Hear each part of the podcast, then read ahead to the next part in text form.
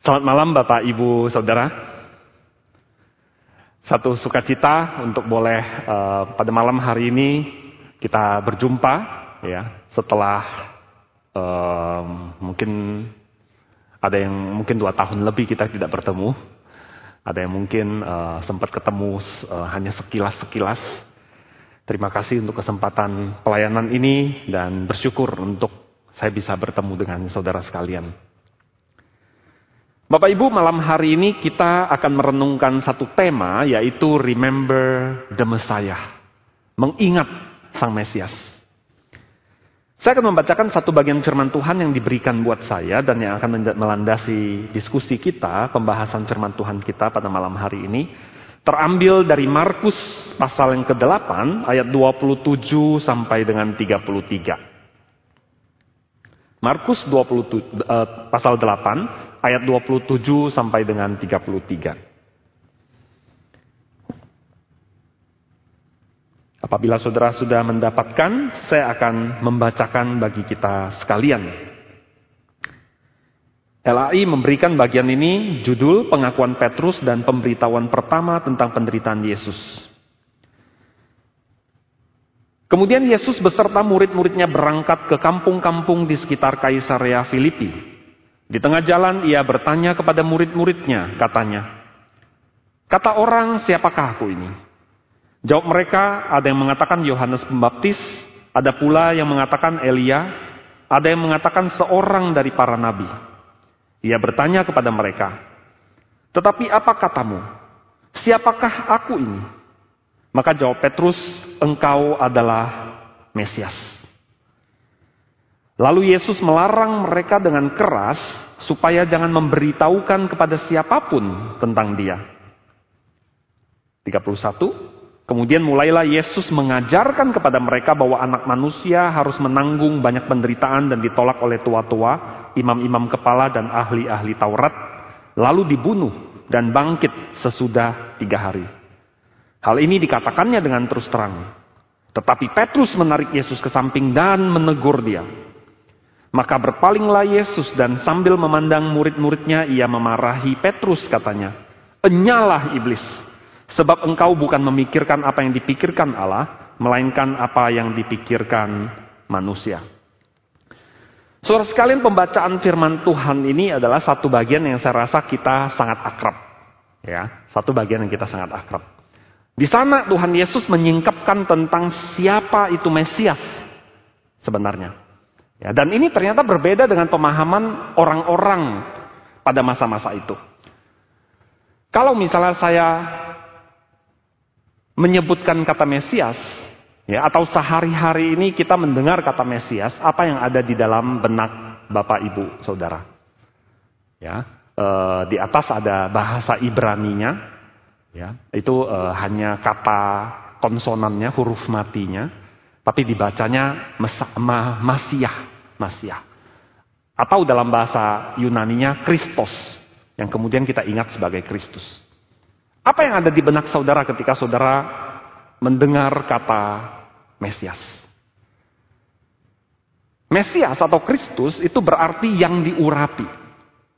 Di dalam Alkitab orang-orang yang diurapi itu adalah orang-orang yang dipilih oleh Allah dan umumnya mereka adalah imam, para nabi, atau para raja. Tetapi di dalam kitab perjanjian lama khususnya, kata Mesias itu mempunyai satu konotasi tertentu dan ada sebuah pengharapan yang disebut dan pengharapan mesianik yang sangat kental di dalam perjanjian lama. Di sana misalnya yang sangat menonjol ada pengharapan tentang seorang raja mesianik yang dia mempunyai akses langsung kepada Allah seperti seorang imam. Mesias ini dikenal dan terus diberitakan sebagai ini adalah keturunan Abraham. Dia adalah anak Daud. Tahtanya tidak akan berkesudahan. Nah maka saudara, inilah yang kemudian terus di dalam benak orang-orang Israel, terutama setelah mereka dibuang. Mereka terus menantikan kapankah Mesias ini, Raja Mesianik ini akan datang. Dan pengharapan mereka seakan-akan terjawab di abad kedua sebelum Masehi. Saudara di dalam Alkitab kita di Perjanjian Lama itu tidak ada. Tetapi kalau di Alkitab bahasa, uh, maaf, di Alkitab orang Katolik, itu ada satu bagian yang disebut Deuterokanonika. Ya, kita memang tidak mengakui bagian itu sebagai kitab yang otoritasnya sama dengan seluruh Alkitab, tapi sebenarnya bagian itu boleh dibaca. Ya, saudara boleh baca karena di situ sebenarnya ada sejarah Israel di masa antara perjanjian. Nah, dan kisah ini di abad kedua sebelum Masehi ada sebuah kerajaan Israel yang sempat berdiri 100 tahun lebih. Ya. Dinasti ini akrab disebut dan dinasti Makabe atau dinasti Hasmonean. Kalau saudara perhatikan uh, peta di atas ini, kerajaan ini dimulai oleh seorang imam bernama Matatias. Ketika imam ini memulai, dia memberontak kepada orang-orang Yunani sebenarnya. Waktu itu dinasti Seleukus. Dia memberontak kepada orang-orang Yunani karena mereka menista bait Allah. Maka Matatias bangkit, dia menyucikan bait Allah, dia melawan para penjajah ini dan dia menang. Waktu itu memang masih uh, terus berperang selama beberapa waktu ke depan, bertahun-tahun ke depan. Tapi di puncaknya, seperti saudara lihat, terus berkembang dari wilayah yang merah muda itu, kemudian jadi orange, kemudian jadi merah tua. Itu daerah yang sempat mereka menangkan. Maka orang-orang berpikir inilah saatnya Mesias itu datang. Inilah saatnya Raja Mesianik itu tiba. Tapi ternyata harapan mereka kandas. Karena tidak pernah ada raja keturunan Daud yang kemudian bangkit. Dan bahkan kemudian setelah beberapa generasi. Mereka terpaksa harus kecewa karena mereka dikalahkan oleh orang-orang Romawi. ya Orang-orang Romawi yang baru muncul pada saat itu yang baru mulai berkuasa.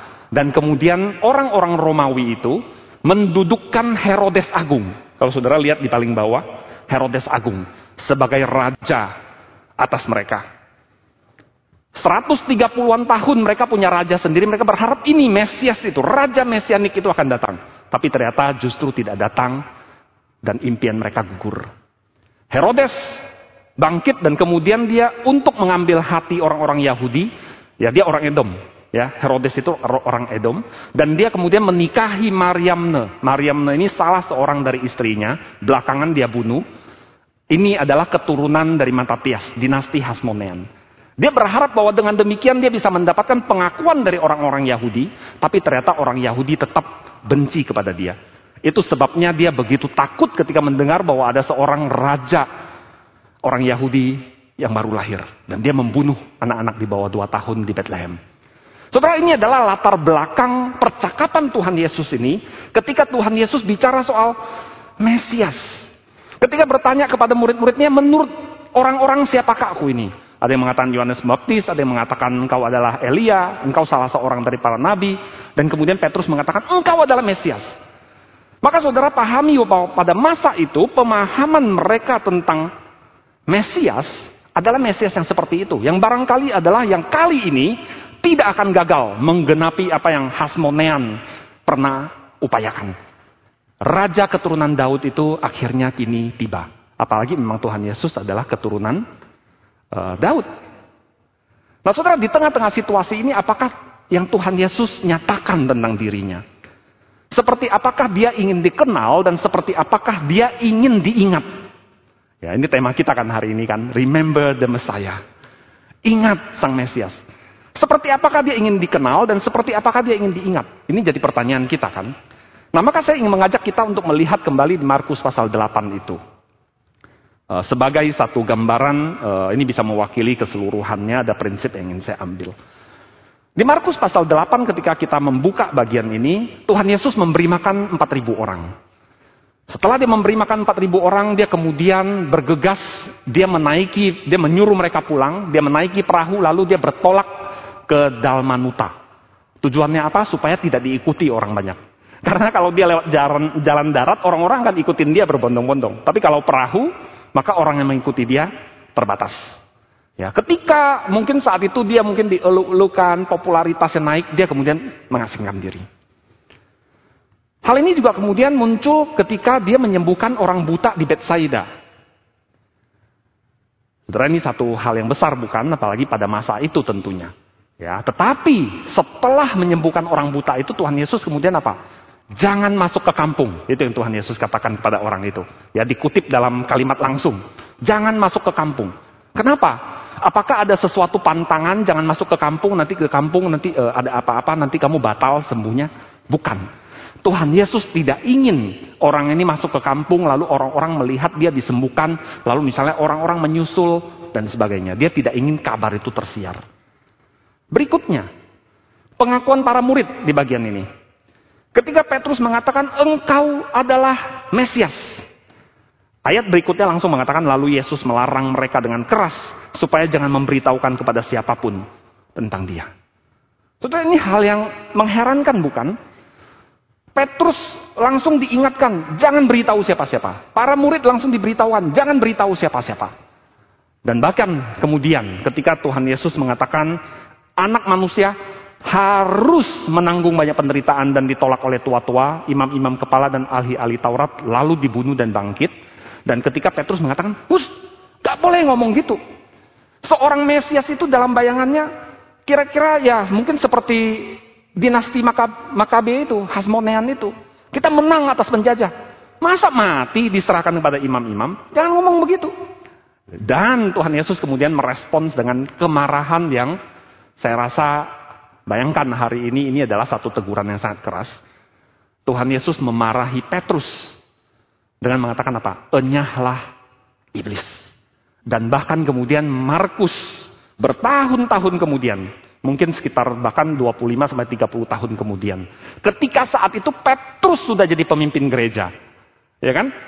Markus di bawah bimbingan Petrus. Ya, jadi tradisi mengatakan Markus menulis berdasarkan bimbingan Petrus. Markus menulis Petrus dimarahi sebagai iblis. Ya bayangkan hari ini ada hamba Tuhan di sini yang kemudian ada seorang rekan hamba Tuhan cerita gitu. Dulu waktu kami di seminari, dia dimarahin sama dosen. Setan katanya. Begitu ya. Kita bayangkan, wah hamba Tuhannya pasti mukanya merah padam. Tetapi memang itu yang terjadi. Jadi Tuhan Yesus dengan tegas menunjukkan bahwa kalau ada hal-hal yang sepertinya muzizat yang menarik yang bisa membawa orang banyak berbondong-bondong kepada dia, dia mengatakan jangan cerita-cerita, jangan cerita-cerita. Tapi ketika bicara soal penderitaannya, dia terus terang mengatakan, Nah saudara hal ini adalah satu fitur yang sangat menonjol di Injil Markus. Dan bukan hanya di pasal 8 ini. Tapi juga kita bisa temukan di berbagai bagian. Saya sajikan beberapa ayat di sini. ya Kita tidak sempat baca. Ini kira-kira. ya Tuhan Yesus berpesan. Jangan seorang pun mengetahui hal itu. Jangan menceritakannya. Jangan masuk ke kampung. Ada apa? Ini adalah satu fitur yang disebut messianic secret dalam Injil Markus. Kelihatannya memang Markus sangat tertarik kepada sosok ini yang di awal Injilnya dia dalam ayat 1 pasal 1 ayat 1 dia katakan apa? Inilah permulaan Injil tentang Yesus Kristus anak Allah. 30 tahun kemudian ketika dia menulis itu. Dia tahu betul ini adalah anak Allah. Tapi ternyata selama dia hidup itu, fitur inilah dia terus merahasiakan siapa dirinya. Dia terus merahasiakan siapa dirinya. Mengapa demikian saudara? Itu, kan pertanyaan kita kan. Mengapa ada messianic secret ini? Mengapa Tuhan Yesus tidak ingin dikenal sebagai Mesias oleh orang-orang? Apakah dia tidak mengakui dirinya sebagai Mesias? Nah, sebagian orang yang tidak percaya Alkitab mengatakan itu, lihat tuh. Yesus menyangkal bahwa dia adalah Mesias. Gak boleh cerita bahwa dia Mesias karena memang bukan. Ada yang mengatakan demikian. Ya, ada juga yang misalnya mengambil bagian lain di mana ada seorang pemimpin muda yang datang mengatakan guru yang baik apa yang harus aku lakukan? Maka Tuhan Yesus kan mengatakan, jangan sebut aku baik. Ya, kenapa engkau panggil aku baik? Ya, hanya satu yang baik yaitu Allah. Ya, mengapa engkau sebut aku baik? Hanya satu yang baik, Allah sendiri. Mereka mengatakan tuh kan, dia bukan Allah kan? Ya, itu uh, argumen antara lain orang bisa mengatakan. Apakah demikian? Maka kalau misalnya ada yang mengebukan alasan demikian, itu sebenarnya bukan alasan untuk messianic secret ini. Alasan untuk messianic secret ini adalah karena Tuhan Yesus tidak ingin dia dikenali secara salah. Padahal sebenarnya dia secara uh, tersirat itu mengungkapkan bahwa dia memang Mesias. Satu uh, sebutan favorit Tuhan Yesus untuk dirinya adalah anak manusia. Tapi kelihatannya pada masa itu itu bukan satu sebutan yang populer. Kalau saudara perhatikan, orang lain akan menyebut Yesus, Tuhan Yesus sebagai anak Allah. Tapi berkali-kali dia menyebut dirinya anak manusia, anak manusia. Ini adalah satu bagian yang merujuk kepada satu nubuatan perjanjian lama tentang seorang yang menyerupai anak manusia yang datang dalam awan-awan.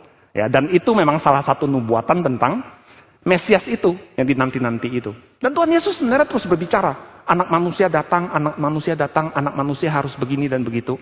Jadi sebenarnya dia mengakui dirinya sebagai Mesias.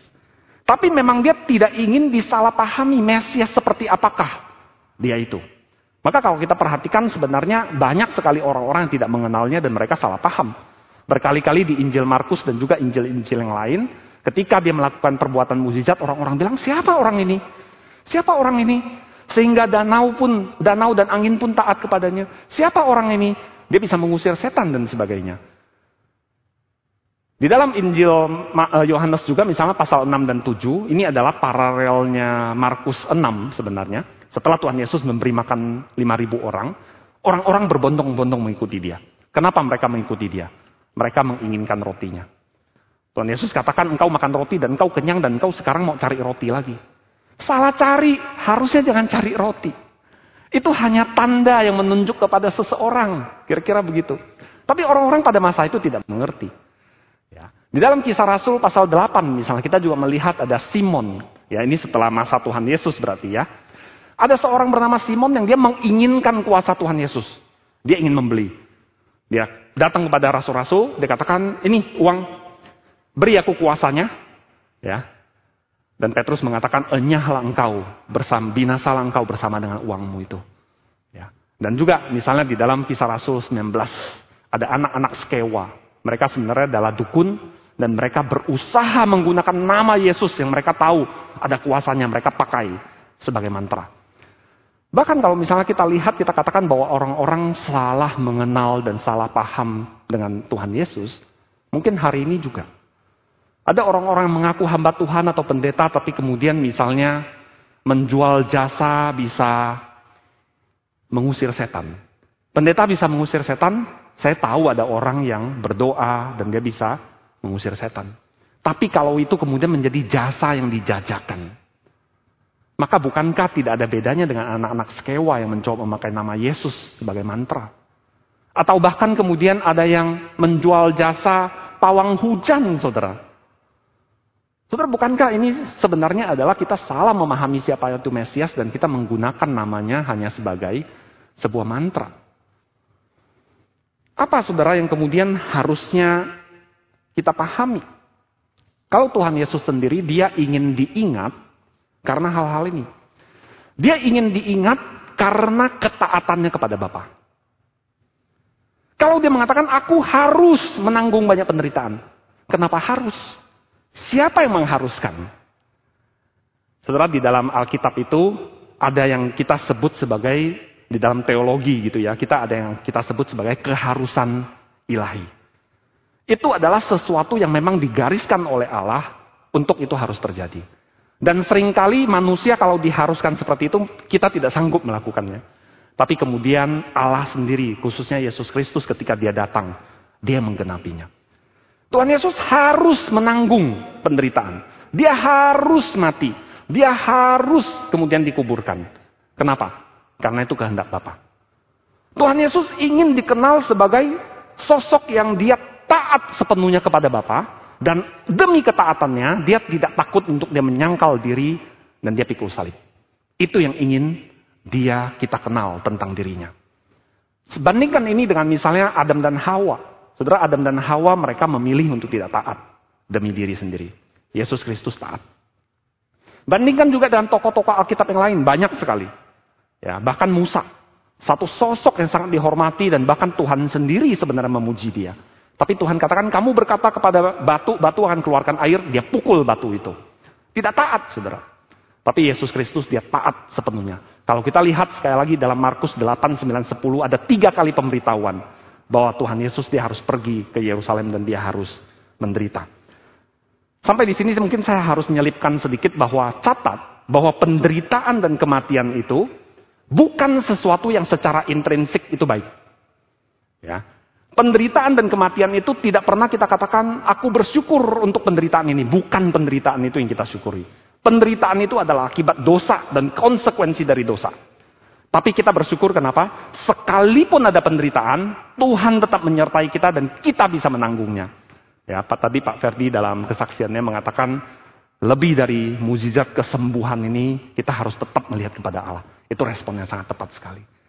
Saudara, kalau kita ada penderitaan, bukan penderitaannya itu yang kita syukuri, tapi bahwa di dalam penderitaan, bahwa di dalam bahkan kematian, kita tahu ada Tuhan bersama dengan kita di sana. Saudara, Tuhan Yesus juga ingin dikenal sebagai seorang yang kita lihat beda sekali dan para murid. Begitu kan mereka terus menginginkan yang lebih tinggi bagi dirinya, tapi dia menginginkan kemuliaan bagi Bapa. Dan barangkali ini juga kontras dengan kita. Ya saudara, kita semua masih terus berjuang. Dan barangkali saudara kemudian mengatakan, siapa kamu? Ya, emang tahu tentang gua, begitu kan? Tapi gini saudara, kita masih sama-sama manusia, berdosa, dan kita walaupun telah telah dipulihkan, tapi kita masih mempunyai kedagingan kita. Ya, maka saya yakin saudara juga sebenarnya masih bergumul. Ya kan? Maka Yesus Kristus, ketika kita melihat kepada kita mengingat dia. Dia adalah sosok Mesias yang taat sepenuhnya, dan harusnya itulah yang kita teladani, ketaatannya. Harusnya itulah yang pertama muncul ketika kita ingat Mesias itu. Ketaatannya itu yang kemudian menjadi keteladanan bagi kita. Bukankah dia mengatakan kepada kita di Markus 8 ini juga, barang siapa hendak mengikut aku, ya dan memang dia memanggil kita untuk mengikut dia, dia katakan apa? Sangkal diri, pikul salib, ikut aku. Dia ingin supaya kita juga taat kepada Bapak, sama seperti dia taat kepada Bapak, dan kita tidak takut memikul salib kita, menyangkal diri kita demi ketaatan kita. Itu yang dia inginkan dari kita. Nah hal lain yang saya rasa juga menjadi pelajaran bagi kita adalah bahwa hari ini saudara ketika kita memberitakan Injil, jangan saking terpesona dengan segala mukjizat yang menyertainya. Ya, saya percaya masih begitu banyak hal yang mungkin bahkan terlihat sehari-hari tapi itu hal ajaib yang Tuhan lakukan. Jangan sampai kita begitu terpesona dengan itu Ya, termasuk misalnya contoh kesembuhan-kesembuhan yang kita alami, itu hal-hal yang ajaib Tuhan kerjakan bagi kita. Tapi jangan sampai kemudian kita lalai, kita kemudian salfok, salah fokus, sehingga kita lupa melihat bahwa ketaatan itulah yang lebih utama. Terutama juga ketika kita menyampaikan Injil. Jangan sampai kemudian kita over promise kepada orang yang kita injili. Karena kadang kita kalau lagi menginjili kan kita menceritakan apa yang Tuhan sudah kerjakan dalam hidup kita bukan? Sampai kadang-kadang orang salah paham, mereka berpikir itulah yang ditawarkan oleh kekristenan. Bukan. Yang ditawarkan oleh kekristenan adalah ketaatan total kepada Allah. Taat kepada dia. Ikuti kehendaknya, ikuti firmannya. Itu yang ditawarkan. Bukan kesembuhan, bukan berbagai keajaiban yang dia lakukan. Bukan. Tuhan Yesus tidak ingin dikenal dan diingat karena itu. Dia ingin kita mengenal dan mengingat dia sebagai sosok yang taat. Taat sampai mati. Kalau menurut Filipi. Hal yang lain saya rasa ini uh, saya ketika mempersiapkan bagian ini saya terus tergoda, saya terus diingatkan untuk masuk dan membahas bagian ini. Uh, singkat saja saudara. Saya rasa ketika kita bicara soal remember the Messiah, mengingat Sang Mesias, saya ingin kita ingat kedua sakramen. Saudara, gereja protestan hanya mengakui dua sakramen. Kenapa kita mengakui dua sakramen? Karena kita memahami sakramen itu dengan berbeda dengan beberapa aliran kekristenan yang lain. Bagi kita, sesuatu itu menjadi sakramen itu karena diperintahkan oleh Tuhan Yesus sendiri. Itu syarat pertama. Yang kedua, sakramen itu adalah sesuatu yang dimaksudkan untuk dilakukan secara kontinu. Terus, terus, terus. Ya, terus kita ingat. Dan sakramen itu adalah sebuah tanda yang terlihat dari sebuah realitas spiritual yang tidak terlihat. Ya, nanti saya akan jelaskan sedikit. Dan terakhir itu adalah sebuah meterai dari janji Allah yang akan digenapi secara penuh. Saudara kalau kita ingat kedua sakramen ini, baptisan dan perjamuan kudus. Tuhan Yesus sendiri memerintahkannya. Tuhan Yesus sendiri memerintahkannya. Di dalam Matius 28 tercatat, di dalam kisah Rasul pasal 1 ayat 8 juga tercatat. Tuhan Yesus memerintahkan kita untuk pergi membaptis, memuridkan, membaptiskan. Tapi dia juga meminta kita untuk melakukan perjamuan kudus dan ada embel-embelnya apa? Perbuatlah ini menjadi peringatan akan aku setiap kali kamu melakukannya. Saudara, apa yang kita ingat dari perjamuan itu? Tentu ketika kita perjamuan kudus, kita bukan ingat rasa rotinya, bukan? Hosti itu. Kita bukan terkenang dengan rasa hosti lalu air liur kita menetes misalnya. Bukan itu. Begitu juga kita tidak datang ikut perjamuan kudus karena ih bulan lalu anggurnya enak, anggurnya enak. Ya. Bulan lalu anggurnya agak asam-asam dikit. Kira-kira bulan ini rasanya apa ya? Bukan itu, saudara. Ketika kita ikut perjamuan kudus, maka yang kita ingat adalah Yesus Kristus yang telah memberikan, menyerahkan tubuhnya bagi kita, dan kemudian dia menumpahkan darahnya bagi kita, dan apa? Dan kemudian dia menang, saudara. Dia ingin kita mengingat bahwa dia mati, dia adalah Mesias yang taat sampai mati, tapi dia tidak tinggal mati. Tapi dia adalah Mesias yang kemudian menang. Saudara hari ini kalau kita perjamuan kudus, um, nuansanya kan kita begitu hikmat ya. Dan itu gak salah sih. Kita begitu hikmat. Tapi suasana perjamuan kudus di abad-abad pertama itu sebenarnya lebih sebuah perayaan. Ya, jadi ketika mereka kumpul, mereka perjamuan kudus, mereka makan roti dan anggur itu bersama, itu celebration. Ya, jadi nuansanya itu lebih celebration, saudara. Itu sebabnya di dalam 1 Korintus 11 itu Paulus bisa mencatat ada orang-orang yang sampai kelebihan makan, seorang kenyang, yang lain kelaparan gitu. Karena suasananya adalah festif gitu. Ini sebuah perayaan, sebuah uh, sukacita. Kenapa? Karena Kristus yang mati itu, yang menyerahkan tubuhnya, menumpahkan darahnya, dia menang. Dan saudara, kemenangan itu juga menjadi bagian kita. Itu yang diperlihatkan di dalam sakramen ini sebenarnya. Tuhan Yesus sendiri memerintahkannya supaya kita ingat itu. Bahwa kita ikut mati bersama dengan dia. Bahwa kita ikut bangkit bersama dengan dia. Bahwa kemudian apa yang kita lihat ini seorang dibaptis, ada roti, ada anggur. Ini adalah satu tanda dari realitas spiritual yang tidak kita lihat. Bahwa darahnya telah membasuh, menyucikan kita. Bahwa bahkan roti itu kita makan dari satu roti yang sama. Kita minum dari satu cawan yang sama. Ya, bagi saudara yang um, agak senior, barangkali saudara ingat ketika gereja saudara dulu mungkin uh, perjamuan kudus itu dari satu potong roti dicoel-coel atau dari satu anggur satu gelas diedar-edar ya kita minum. Minum dilap geser ya. Semua orang dapat giliran begitu. Itu kan satu nuansa bagaimana Kristus juga mati dan dia mempersatukan kita. Tuhan Yesus ingin kita mengingat itu. Bahwa dia mati memang dalam ketaatannya tapi dia menang. Dan dia telah kemudian mengumpulkan kita bersama-sama menjadi satu bersama dengan dia supaya dia kemudian juga menyatukan kita bersama dengan Allah. Saudara, itu yang Tuhan Yesus ingin kita ingat tentang dia. Bukan bahwa dia sanggup melakukan berbagai perkara yang ajaib, bukan. Itu mah hal yang sangat cetek bagi Tuhan. Ada hal yang jauh lebih besar yang dia ingin lakukan bagi kita. Ada hal yang jauh lebih besar. Secara spiritual itu hal yang dimensinya jauh lebih agung. Yang dia kerjakan bagi kita. Dan itulah yang ingin dia ingat, dia, uh, dia yang dia inginkan untuk kita ingat. Ketika kita malam hari ini dan waktu-waktu lain ketika kita membaca firman Tuhan dan kita merenungkannya. Di dalam sakramen ini juga, saudara kita kan kadang-kadang dalam dunia ini kita menghadapi berbagai hal dan kemudian kita jadi lemah, betul tidak? Kita jadi ragu. Kita jadi kemudian bertanya Tuhan, kenapa? Itu hal yang wajar dari perjalanan kita.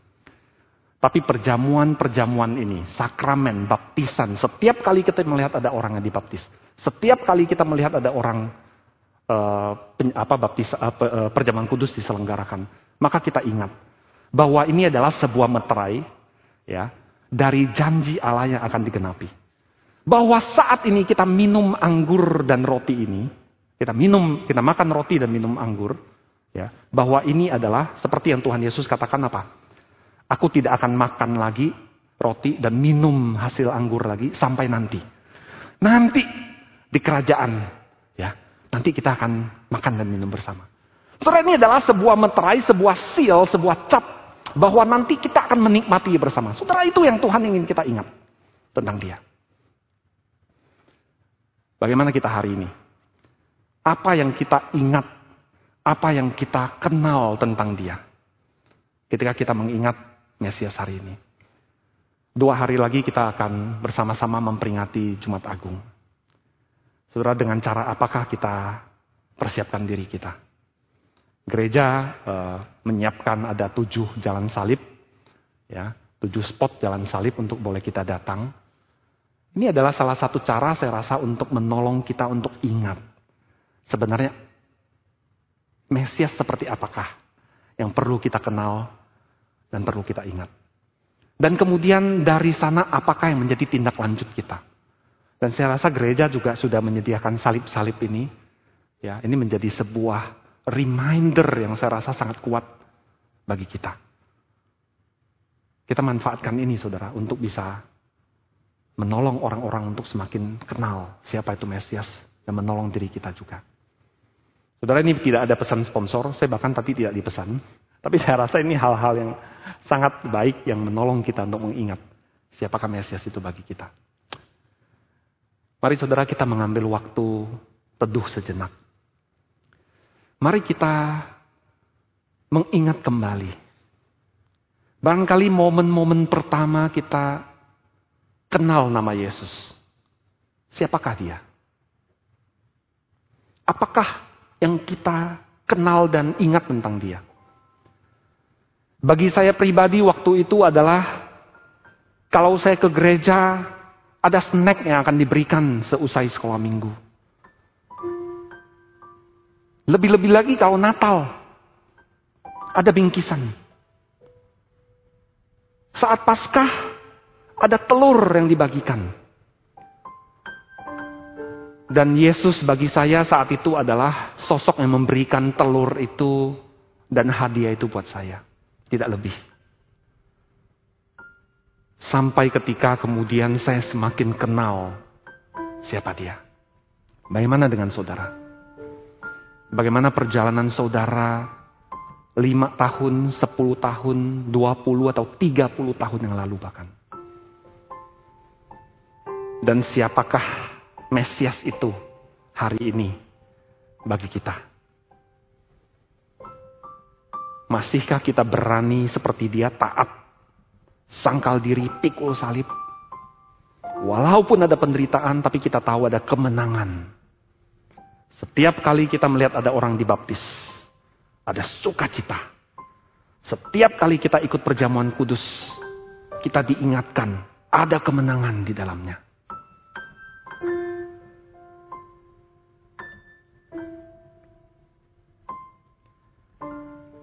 Bapak dalam surga kami bersyukur untuk perenungan firman Tuhan kami pada malam hari ini. Kami bersyukur Lukas boleh melihat satu pengajaran Tuhan Yesus. Bagaimana dia tidak ingin dikenal sebagai pembuat mujizat. Dia tidak ingin dikenal sebagai orang yang bisa memberi roti. Dia tidak ingin sekedar dikenal sebagai sosok yang membebaskan secara fisik. Tapi Yesus Kristus ingin dikenal sebagai sosok yang taat kepada Allah yang bersedia membayar harga untuk ketaatannya. Dan kemudian dia memimpin kami di dalam ketaatan itu. Bahkan sekalipun dia harus menyerahkan nyawanya sesuai dengan kehendak Tuhan, dia taat. Bapak biarlah inilah yang kemudian menjadi tekad kami setiap kali kami mengingat akan Mesias. Bukan segala kemegahannya, tentu kami boleh ingat itu. Tentu kami boleh terus mengingat bahwa Tuhan baik dan berkuasa. Tapi yang lebih lagi engkau ingin supaya kami mengingat pengorbananmu, ketaatanmu. Dan kami juga boleh hidup demikian. Terima kasih Bapak untuk firmanmu. Malam hari ini kami akan pulang ke rumah masing-masing. Masih dalam suasana minggu kudus ini. Biarlah Tuhan terus persiapkan kami. Untuk hati kami sungguh-sungguh boleh dibawa untuk kembali bertobat di hadapan Tuhan. Terima kasih Bapak. Terima kasih. Ya, dalam nama Tuhan Yesus Kristus kami berdoa. Amin. Bapak Ibu silakan mengambil waktu teduh. Baktian doa kita selesai.